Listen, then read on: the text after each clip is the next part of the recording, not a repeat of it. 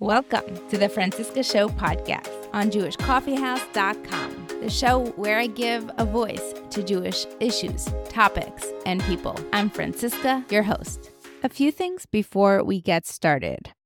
So, I'd like to just remind you if you haven't listened to the episode with CP Handler, go into the show notes. I am linking the episode there. So, listen to that first, perhaps, or go back and listen to it after this episode. I do have to warn you that in this next series, today's episode and the following episodes, you will hear about violence and some explicit language. So, trigger warning. Next, if you do enjoy this podcast, please share this podcast with your friends and community. This is how you help grow this show. If you are new here, welcome. And I'd like you to know that we have a WhatsApp group where you could join and participate in the conversation.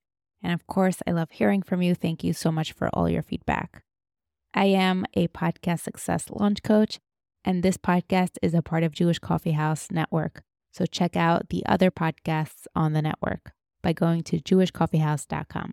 You have requested more, so here we go. Welcome back to the Franciska Show. Today we have a follow up episode on our episode with CP Handler from a few months back. Today we will be interviewing one of her clients slash kids, as CP has referred to them. And today's guest is Randy. We are so excited to have you on. Welcome to the show. Good to be here. Thanks for having me. Just a disclaimer today is not a Jewish episode or focused on Jewish. We are going off tangent. So I, I know I got messages. Oh, are they Jewish? Like, let's just put this out for a little bit. We are going deep and raw into the story of Randy today, and we're so excited to have you on. So let's start off by you telling us a little bit about your childhood, your background, and we'll we'll move through your life story along. All right. I'm Randy. I'm from Ohio, born and raised out here. Um, 27. I guess I've kind of had a rough life, you know, from childhood all the way grown up to what led me to go to DYS for juvenile life. And basically led me where I'm at today, living my dreams now. DYS is juvenile prison where you met CP for the first time, correct? Yes. How does a young boy end up in juvie? Well, you can end up there a million different ways, but me, I just kind of had like a rough childhood, as people call it. I didn't really think it was that rough when I was a kid, but as I look back, it's like, wow, I did. I'm gonna survive. Like I survived through all that, and I'm still here today. But I guess it kind of like all started when I was like young. One of my first earliest memories that I could think of, which is a bad memory, it was finding my stepfather dead and he had killed himself. He slit his wrist in the shower. That was kind of like the first memory I have. That's like the youngest I remember. That's when I lived with my mom. So, how old were you? I was five when that happened, four or five. Did you have any siblings? Uh yeah, I had a brother actually. He was there. He was he was older than me. And I was the one who actually found him. My brother wouldn't go into the bathroom because, like, I remember the bathtub overfilling with water and it getting all, like, we lived in a trailer. So I remember seeing all the blood in the hallway to, like, the trailer. And, like, I was only, like, four years old. I didn't know what it was. I didn't think it was blood or nothing, you know? So me and my brother just played outside until my mom got home. And she, like, went inside and, like, seen all the blood like on the floors and like i just remember her like because i remember i locked the door too like i opened the door and like i seen the bathtub overfilling and like i just locked the door and closed it and me and my brother went outside and played till my mom got home like i remember when she got home she went and like busted the door open and i remember her running in there and like i just remember the image of like her picking him up out of the bathtub yeah it was crazy So, what happens after that? Do you stay with your mom? No, I didn't actually. And like, I don't know if that was kind of a part of why she kind of gave me to my dad, but I always think in like the back of my mind, like that kind of played part in it. It was probably like a year after that. I never met my dad at this time or nothing either.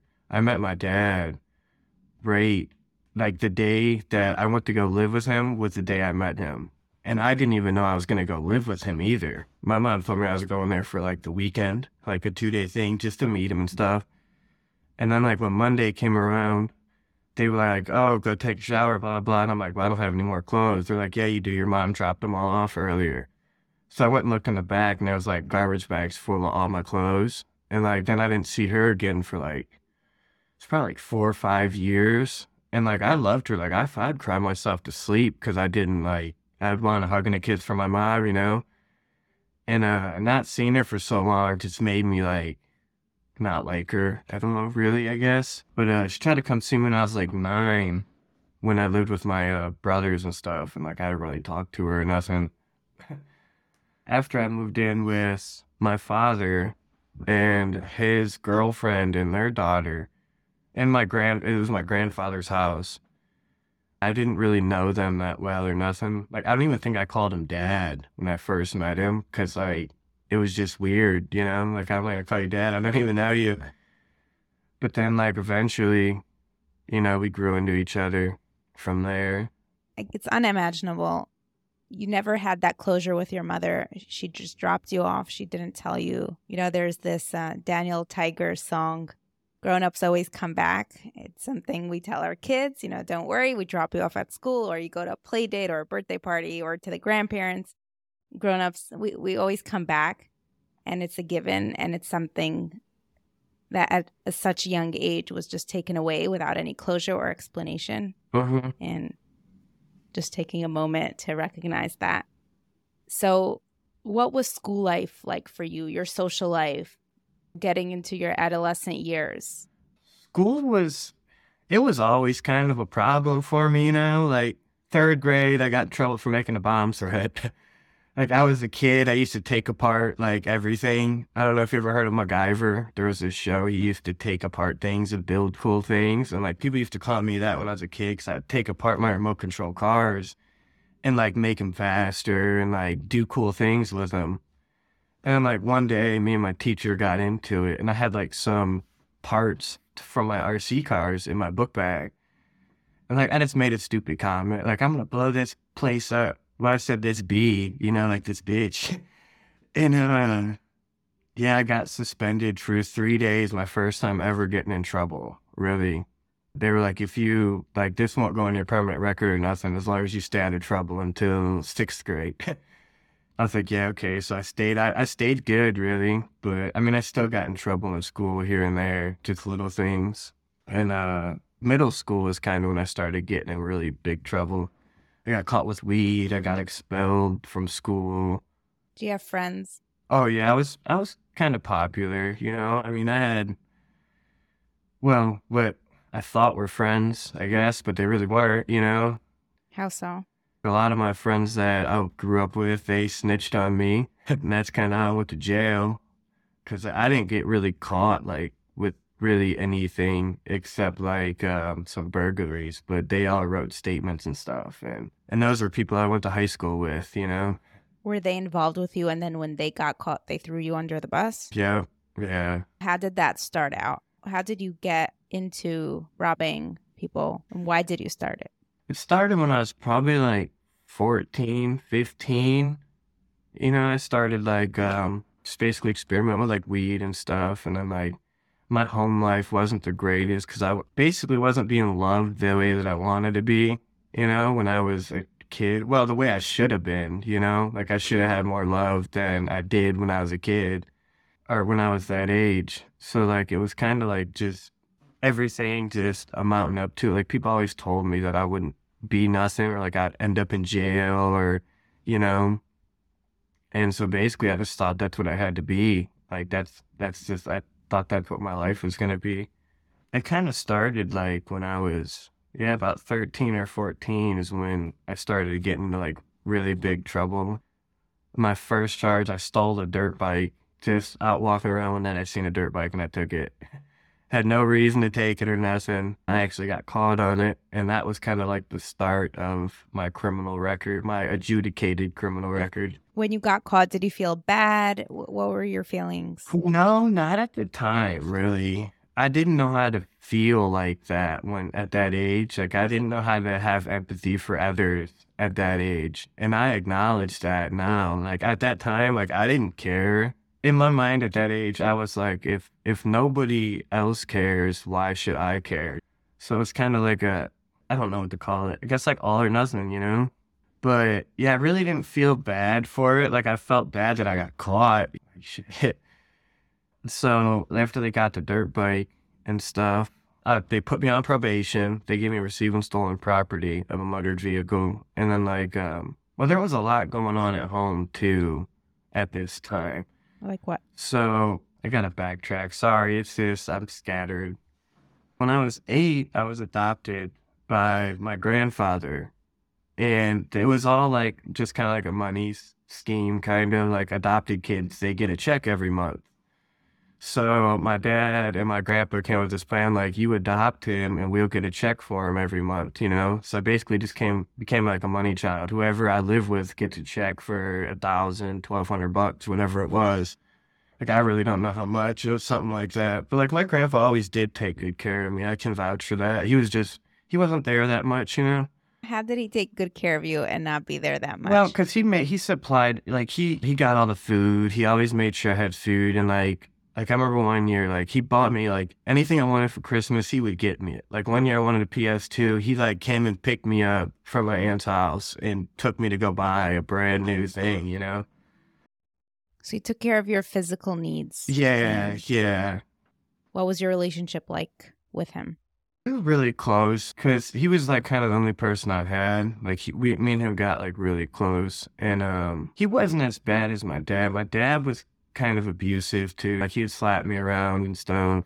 And my grandpa, he wasn't like that. He was just like old time, like old school. Like he'll whip your ass, you know. He wouldn't hit you, but he would like bend you over his knee and whip you with like a belt, you know.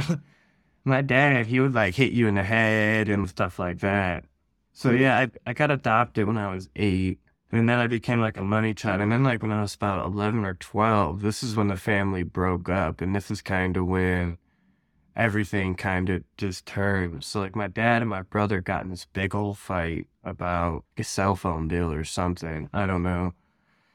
And uh like it was bad. My brother like ripped my dad's teeth out and like this is right in front of me. Like me and my stepsister watched it all happen. My stepsister was getting ready to stab my stab my brother in like the back because he was beating the crap out of my dad.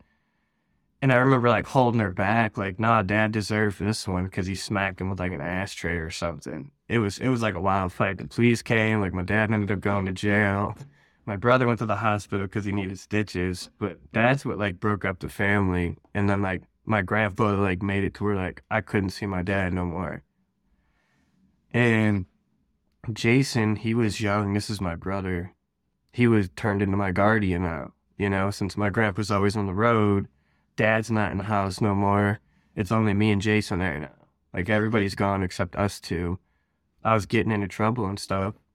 Just not being able to see my dad. I was getting mad and stuff. So like I would go out and kind of rebel. Just sneaking out, getting in trouble by the police. And then finally my grandpa moved me to my aunt's house when I was about 12. And I stayed out there for about a year. She kicked me out because my grandfather gave one of her dogs away. So she had kicked me out, and then I moved back at like 14, 15, back in with Jason. So it's me, Jason, and my grandpa back in the house. Jason didn't really care what I did. You know, he's young. He's 20. He was he was younger than I am now. Like with a little brother. Like I wouldn't have cared what you were doing either, you know? So like I had a lot of freedom and that's kind of like what kind of was bad too, me having all that freedom to get in trouble. Back to the trouble you were getting into, what eventually got you to juvie? Yeah, I got the RSP the, of the dirt bike, the receiving stolen property. For that, I was on probation. And my first time ever getting locked up, I think it was like three days, maybe, maybe a week. They locked me up for violating probation, like I skipped school or something. So then I went in, and then I got out, and I was out for like a couple weeks. Did something else, I forget. Probably I failed a drug test, maybe, or something, or like I skipped like a thing. I don't really remember. But then they locked me up for two weeks.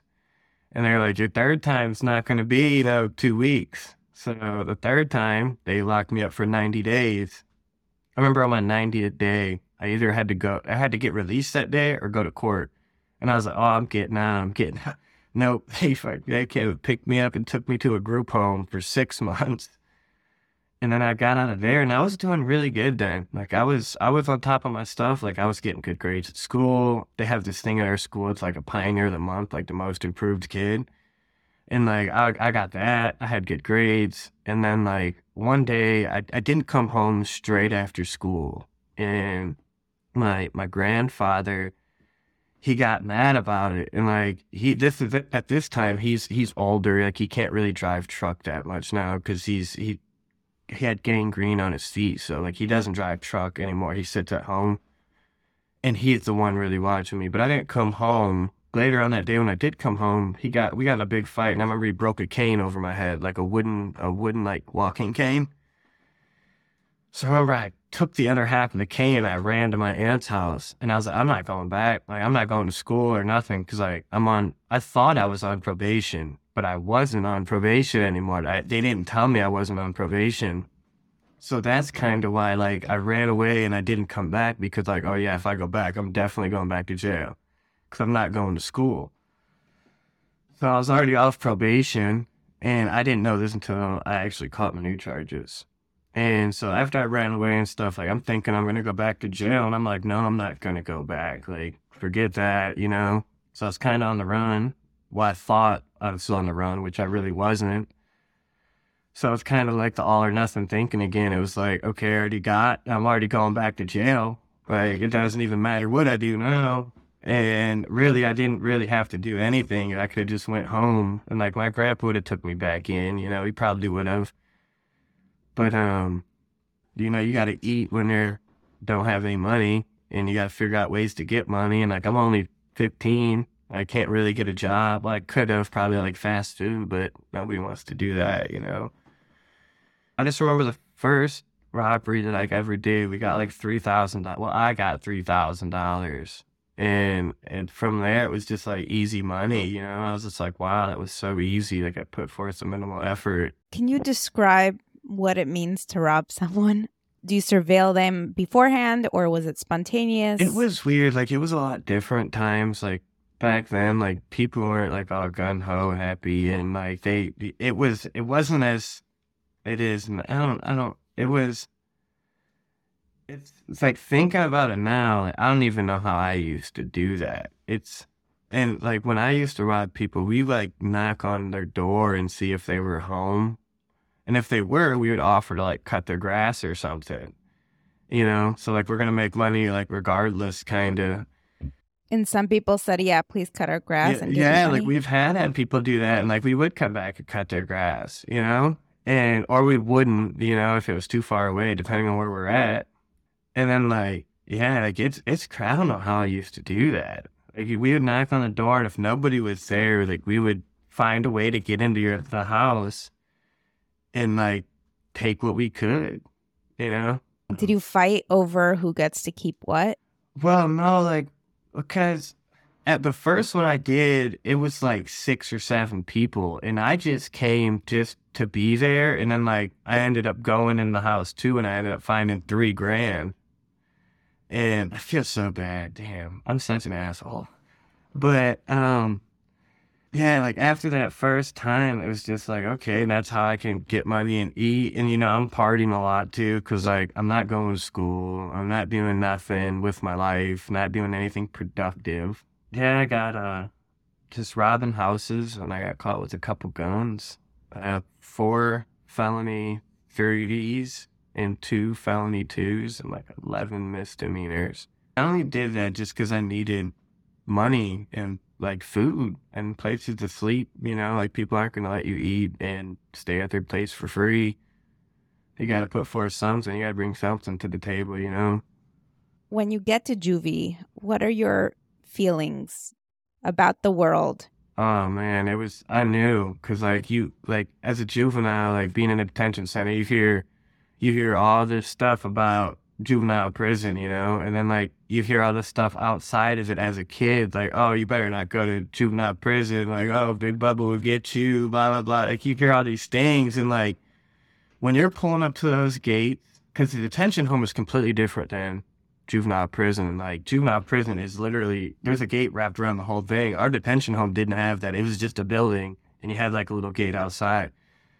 Like pulling up to those gates, I'm the only person coming in, and like it was the day after Thanksgiving, and uh, I never forget that because I was the only person that was on intake unit, and this is like the Supermax 23 and 1 in Circleville. They actually closed that institution down now. But yeah, I was the only one there. It was so weird, but like pulling into that place, I was just like, just when they called the Sally Port, that's what they call it, like the gates going into there. Like I'm pulling up and I'm just like, oh my gosh, here goes. Like I'm gonna punch the biggest dude I see. Like that was what I've always been told, you know as soon as you get in there, punch the biggest dude. It doesn't even matter if you lose, you know?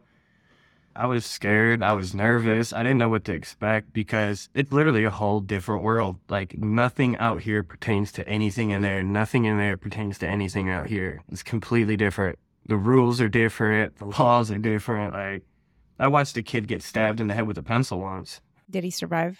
Oh yeah, I've seen a kid get hit with a lock and a sock while he was sleeping. I didn't see it, but I was on the same unit, and like we all woke up to this dude getting hit with a lock and a sock, like a lock for your school locker that was in a sock, and somebody was beating him with it. I guess it's definitely, it's definitely crazy, and you see like the people that come in there, you could tell which ones aren't gonna make it what do you mean by not going to make it? They're just going to get extorted. They're going to get their food taken. They're going to get taxed. Like, taxed is like, okay, you order commissary and somebody comes and takes it all from you. Kind of like the government with your paycheck.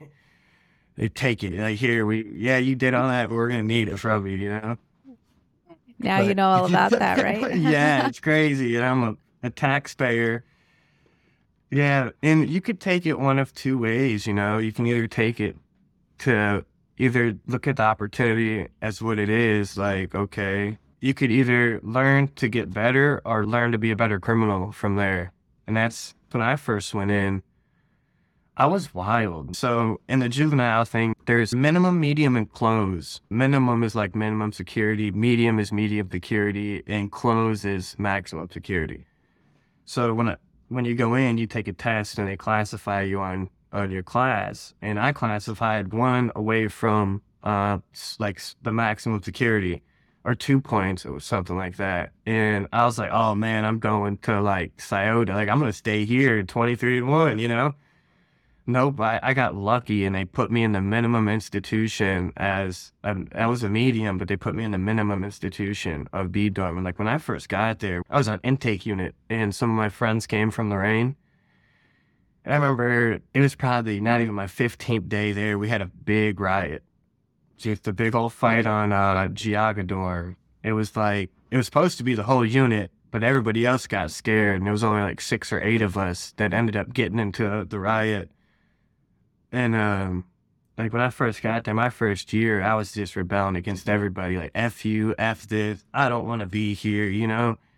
And like, I realized it was it was mainly my cousin's death in 2014. It was June, my cousin Texas' death that kind of like really opened my eyes a little bit and made me realize like it like opened my mind. You know what I mean? Like I gotta like the more I hate this place, the longer my time is gonna be. You know, and like, cause I wake up a lot hating it, and it just went by so slow. So like, I I acted like I loved it. And I eventually, I'm not going to say I loved it, but I made myself love it. You know what I mean? Like I'd wake up with a smile on my face, you know, I was going to sleep with a smile on my face. Nobody could touch me, you know?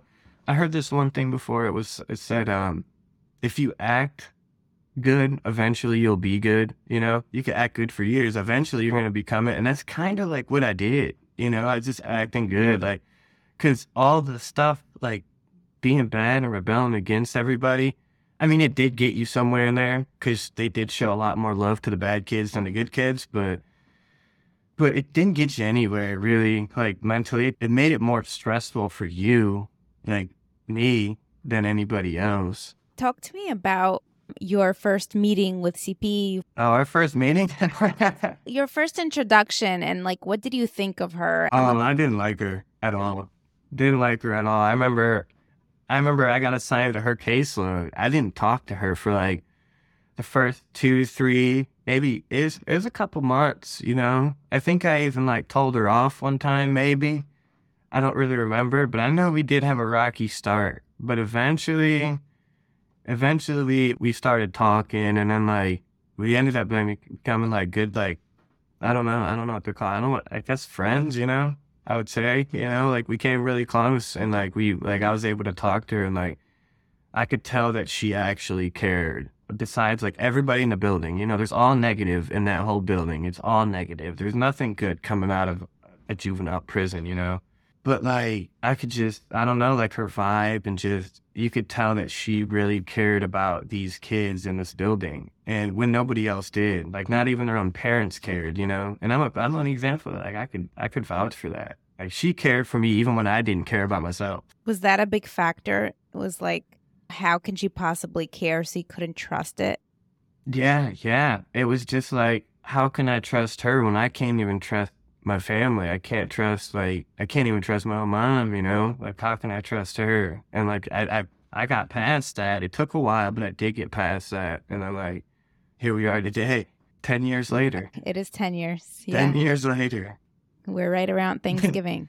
Tell me about a pivotal moment in your work with CP, if you're comfortable sharing. She basically like described to me like like a life different than the life I was living. Because what I was doing is, it felt like that's all I ever known was like to rebel and stuff.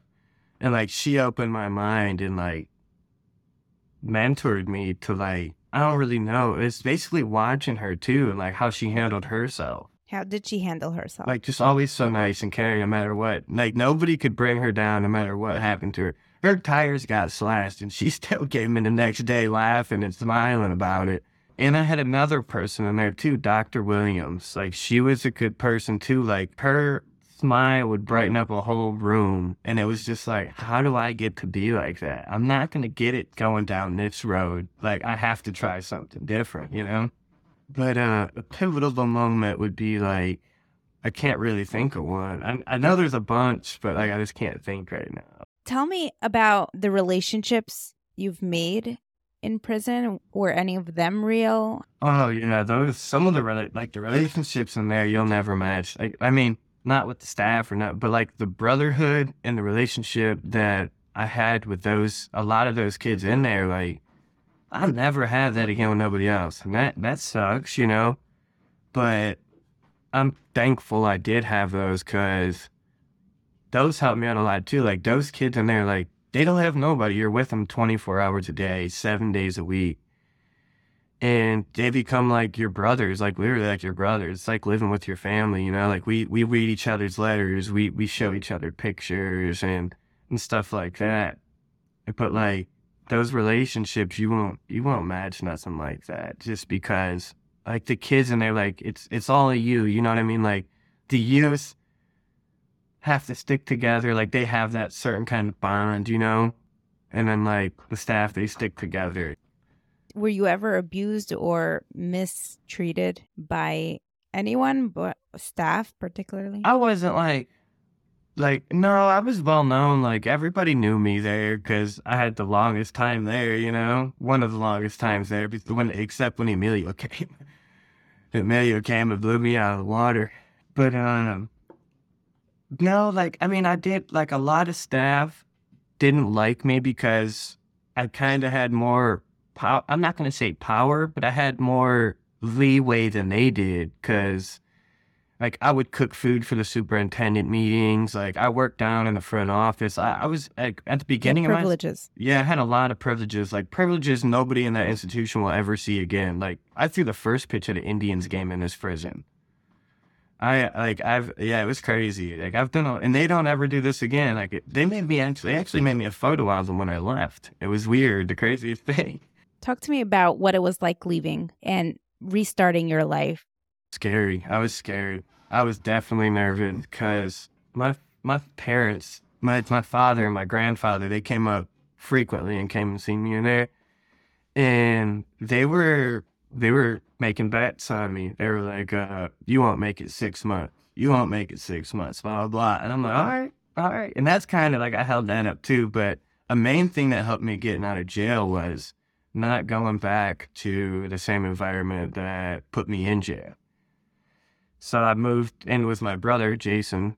Uh, he was, thank God that he let me move back in with him because if I had to move back in with my grandpa, that I probably would be back in jail right now, honestly. And CP helped you make those choices. She actually helped me make those decisions because I was even telling her, like, I don't know where I'm going to go when I get out, you know? Like, I don't know what I'm going to do. I don't know where I'm going to stay at. Like, I, like, I love my grandfather, but I don't want to stay in that environment, you know?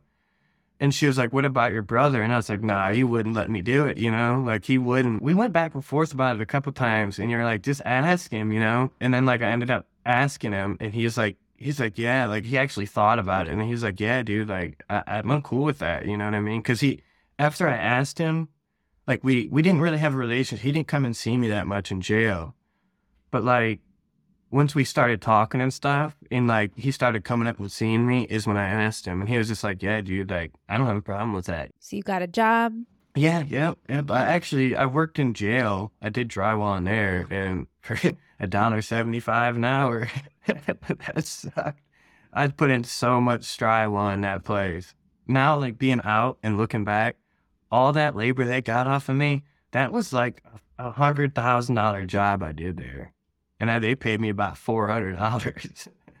yeah, like getting out, I was really nervous. I was scared, even just just because I know all my friends are gonna hit me up to want to hang out. I've been away for three and a half years. Like everybody's hitting me up. So when I first got out, I didn't do nothing for about two months. I didn't do nothing. I sat in the house and just.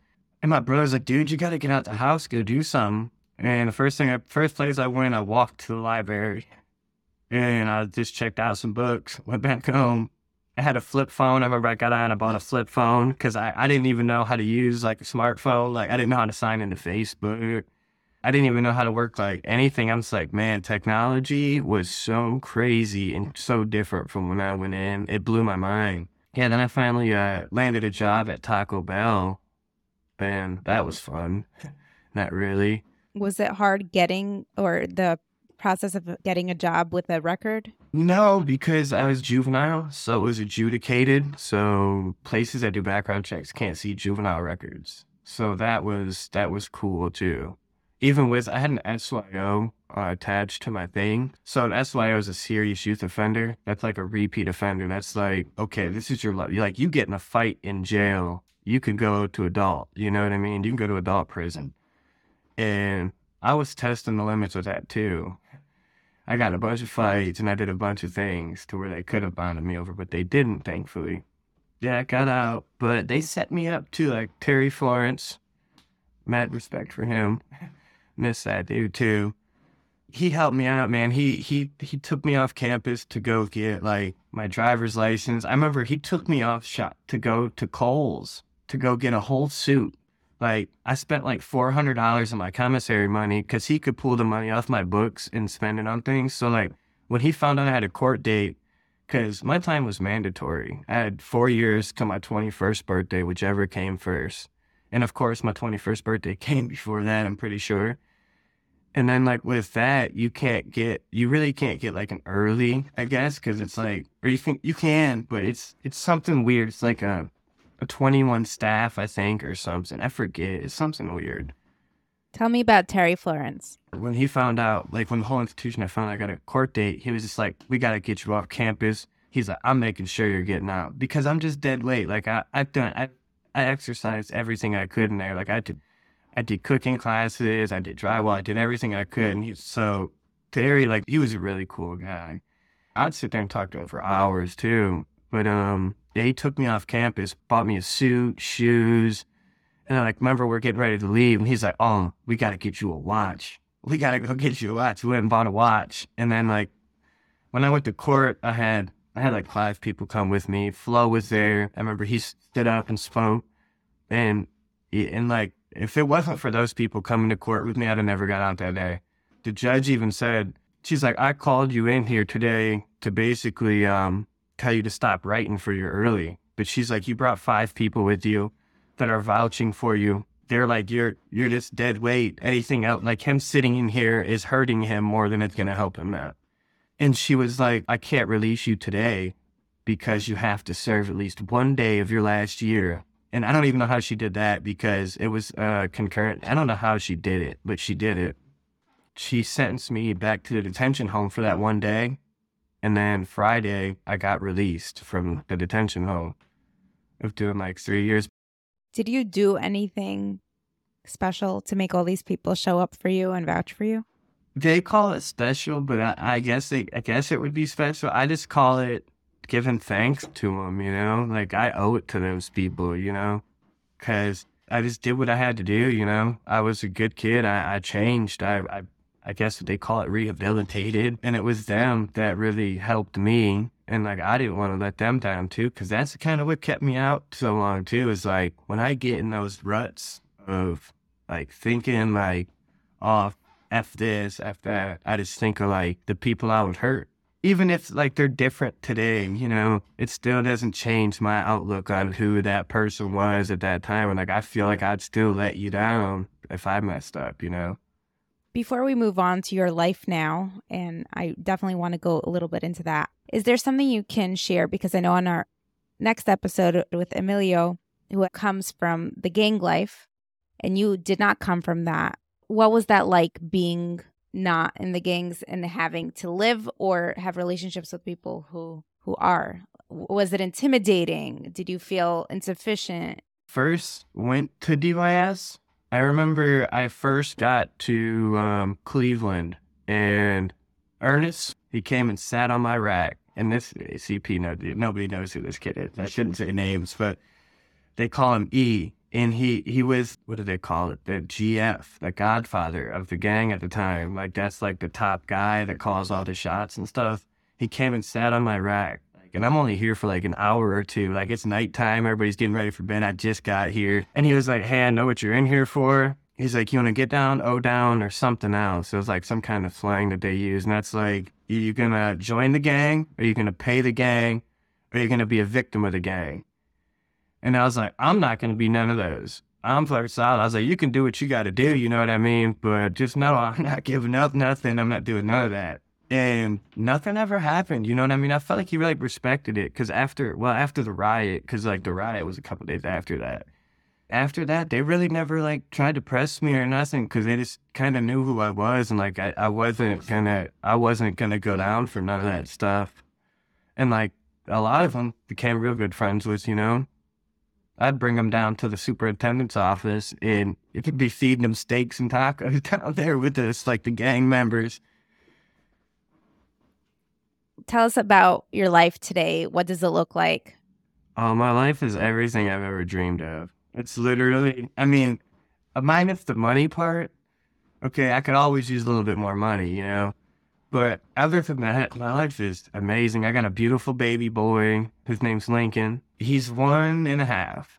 I had a beautiful girlfriend. She's amazing. A beautiful house out here in a rural, rural area, you know. And it's like, this is literally what I used to dream about in in DYS. Like, this is what I want to be. I wanted to be that neighbor that like when they came over to my house for a cookout or something, and like I told them like, yeah, I was in prison for four years. They'd be like, what the hell? well, for what? You know? And like that's what I am today. You know? Some people I tell them like, what? Like you did four years? Like you not seem like that type. Do you feel like you have completely healed from your childhood trauma? I don't think that anybody will ever be completely healed from all the trauma they have. It never goes away. It just gets easier to cover up and hide. Do you feel like you're a fully functioning adult and part of society? Or is there anything you struggle with that you still carry from your past? Oh, yeah, definitely. I do. I struggle a lot, you know, especially not having any parents because I just lost my father recently. So, and then I don't talk to my mom anymore. So, like, I don't really have like the family. And then, like, me having a kid, I didn't have any childhood pictures to even compare like pictures of me when I was a baby to my kid, you know? Like the youngest picture I have of me, I think I'm five, maybe six. And it's like a blurry, like, you know, but like, you could tell it's me because my looks haven't changed. But like that kind of bothers me, like not having any pictures and stuff like when I was a kid. Like that kind of bugged me a lot too. Does anything come up for you now that you're raising a child? Are you being more mindful? Yeah, it yeah, it does. Like even me having like my son, Okay, like it's I think about that a lot too. It's like I think about like how can somebody, I, I don't know, I think about my mom too. Like, how can you have a child out there you know nothing about, you know? Like, I, I compare that to my child. Like, I can't go a day without seeing my dude and like making him laugh or something, you know? And like, I don't feel like that's ever gonna change, ever. A lot of your unresolved or resolved Yeah. you know, stories with your childhood comes up because Mhm. now you're seeing the perspective Yeah. of the parent and you're reliving his childhood with your childhood. Yeah. Comparing it. Yeah, exactly. And it's just like my parents taught me how not to raise a kid. My son, he's so happy. He's a little butthead sometimes, but he's a boy, you know? So before we wrap up, I still have one question. Have you ever hurt anyone, either intentionally or unintentionally, that you had to work through or resolve? Oh, yeah, yeah, definitely. What's your biggest regret? I've been asked that a bunch, and I don't, I don't really regret anything in my life. And the only reason why I don't regret anything is because if I regret it, I'm gonna think about it more than often than I should when I just want to forget about it, probably. So I, I, I wish things didn't happen in the ways that they did, but I don't regret them. Like I'm sorry that they happened like that. I'm sorry it took that way for me to figure it out, like going down that road. But if it wasn't for that happening, I wouldn't be here or nothing. But the one thing that I could have like, and I don't want to say regret, but I wish I could have changed was probably just being more closer to my grandfather, really. I guess my original question was any victims that you feel most regret Oh, about? Yeah, I feel bad for all of them, you know? Like I man, there was so many. Yeah, there was there was quite a few. And like I do feel bad, but I was just young and dumb and I wasn't even thinking at all. If there's anything you'd like to say, CP's listening to this conversation right now. If there's anything you'd like to tell her that I'm sure you've told her everything under Yeah. the sun already, but if Yeah. you can make a moment out of this conversation right now and express what what she's been or what she has done for you to help you have the life today that you dreamed of when you were in DYS. What would a few sentences that come to mind to you be? That I really appreciate it and that I wouldn't mess it up for anything. I'm gonna keep going strong till the day I die. CP, is there anything you'd like to add to the conversation? It's crazy that it's been 10 years, right? Like, that's a very huge know, number, right. right? Yeah, I met you. I met you. You were uh, 16. Yeah, I was about to turn 17. Yeah, it's crazy that it's been 10 years. I think that you know this that, like, the best thing, the best gratitude that you can show is living your best life and paying it forward, spreading your inner healing to everybody around you, and then ultimately, like, as widespread as you can and as people are interested in. I always tell you it's an honor. And when you FaceTime me with Lincoln's birthday party, right, when he turned one, like any any way that I am still involved in your life and able to provide support to you, to Kayla, to Lincoln, um, it's just an honor. Like it's really the fight that you had when I met you, and the fight that you have today. It was always going to live within you. Comes along with an adult brain, which there's a lot to say to that. I also think it comes along with a lot of healing and effort on your part. It's an inspiration and it's beautiful. And listening to you and your comments and your responses and your observations from like a trauma lens, it's absolutely mind boggling that you've created the life you always dreamed of. Yeah, and I mean, there's there's still a lot, and like you know, CP, there's still a lot more, but that's just like a lot of key things in my life, you know, that like I kind of think about, like I, I remember, you know, like the key memories, core mm-hmm. memories, you know. Yeah. But now you've caught up. All adults have stuff, Yeah, and we're all working on ourselves. yeah, every day. I'd like to thank you both so much for doing this conversation. It's such an honor to be facilitating this 10 year anniversary reunion Yeah. and deep dive into a uh, a short version of your life story. Your story was brought up and described in our first episode together, and then CP kept referring to you as her kid and Yeah, yeah, that she loves you. And I, first of all, you know, you're adults now, and she keeps calling you kids, and Yeah. I, I was trying to understand what she's talking about. I have had students before Yeah. and they're kids, but they're not my kids. And it hit me after having this conversation that there's so much more the the care and the love and that you've built together. yeah. It's it's beautiful to see and it's inspiring to Awesome. you celebrate life transformation. You were that little vulnerable boy, and CP found you, and it was that first bubble of positivity you've experienced in your life, it seems like. And it feels like we're witnessing a miracle story, and Yeah. it's so beautiful. When I first met her, it was it was bad though. it wasn't like that at first. It took a couple months. Yeah, I, you know, people listening and people who are in treatment and people who've gone through trauma, like, I think that's a good thing to remember that in the beginning, sometimes it's more painful and more fears will come up. And when you plunge through it and you have the courage to stay in treatment, like Randy did, then you can really actively create miracles in your healing process and then in your life. Thank you so much, CP. Thank you, Randy. You're welcome. That was awesome. Thanks for having me. I really appreciate it. Thank you for listening until the end. If you are not subscribed to the show or if you are not following the show on your podcast app, make sure to do so so you don't miss a notification. Check out the backlog of this podcast as well as the other podcasts on the Jewish Coffee House Network. If you need help with your podcast or if you know anyone who needs help with their podcast, please do refer them to me. This is how you help support the show. If you enjoyed it, please share it with a friend or family member. Keep talking about it. Participate in the WhatsApp group conversation and stay tuned for the follow up episodes with Emilio in the next few weeks. In the meantime, if you are celebrating Thanksgiving, have a beautiful weekend. If not, have a beautiful week as well. See you next week.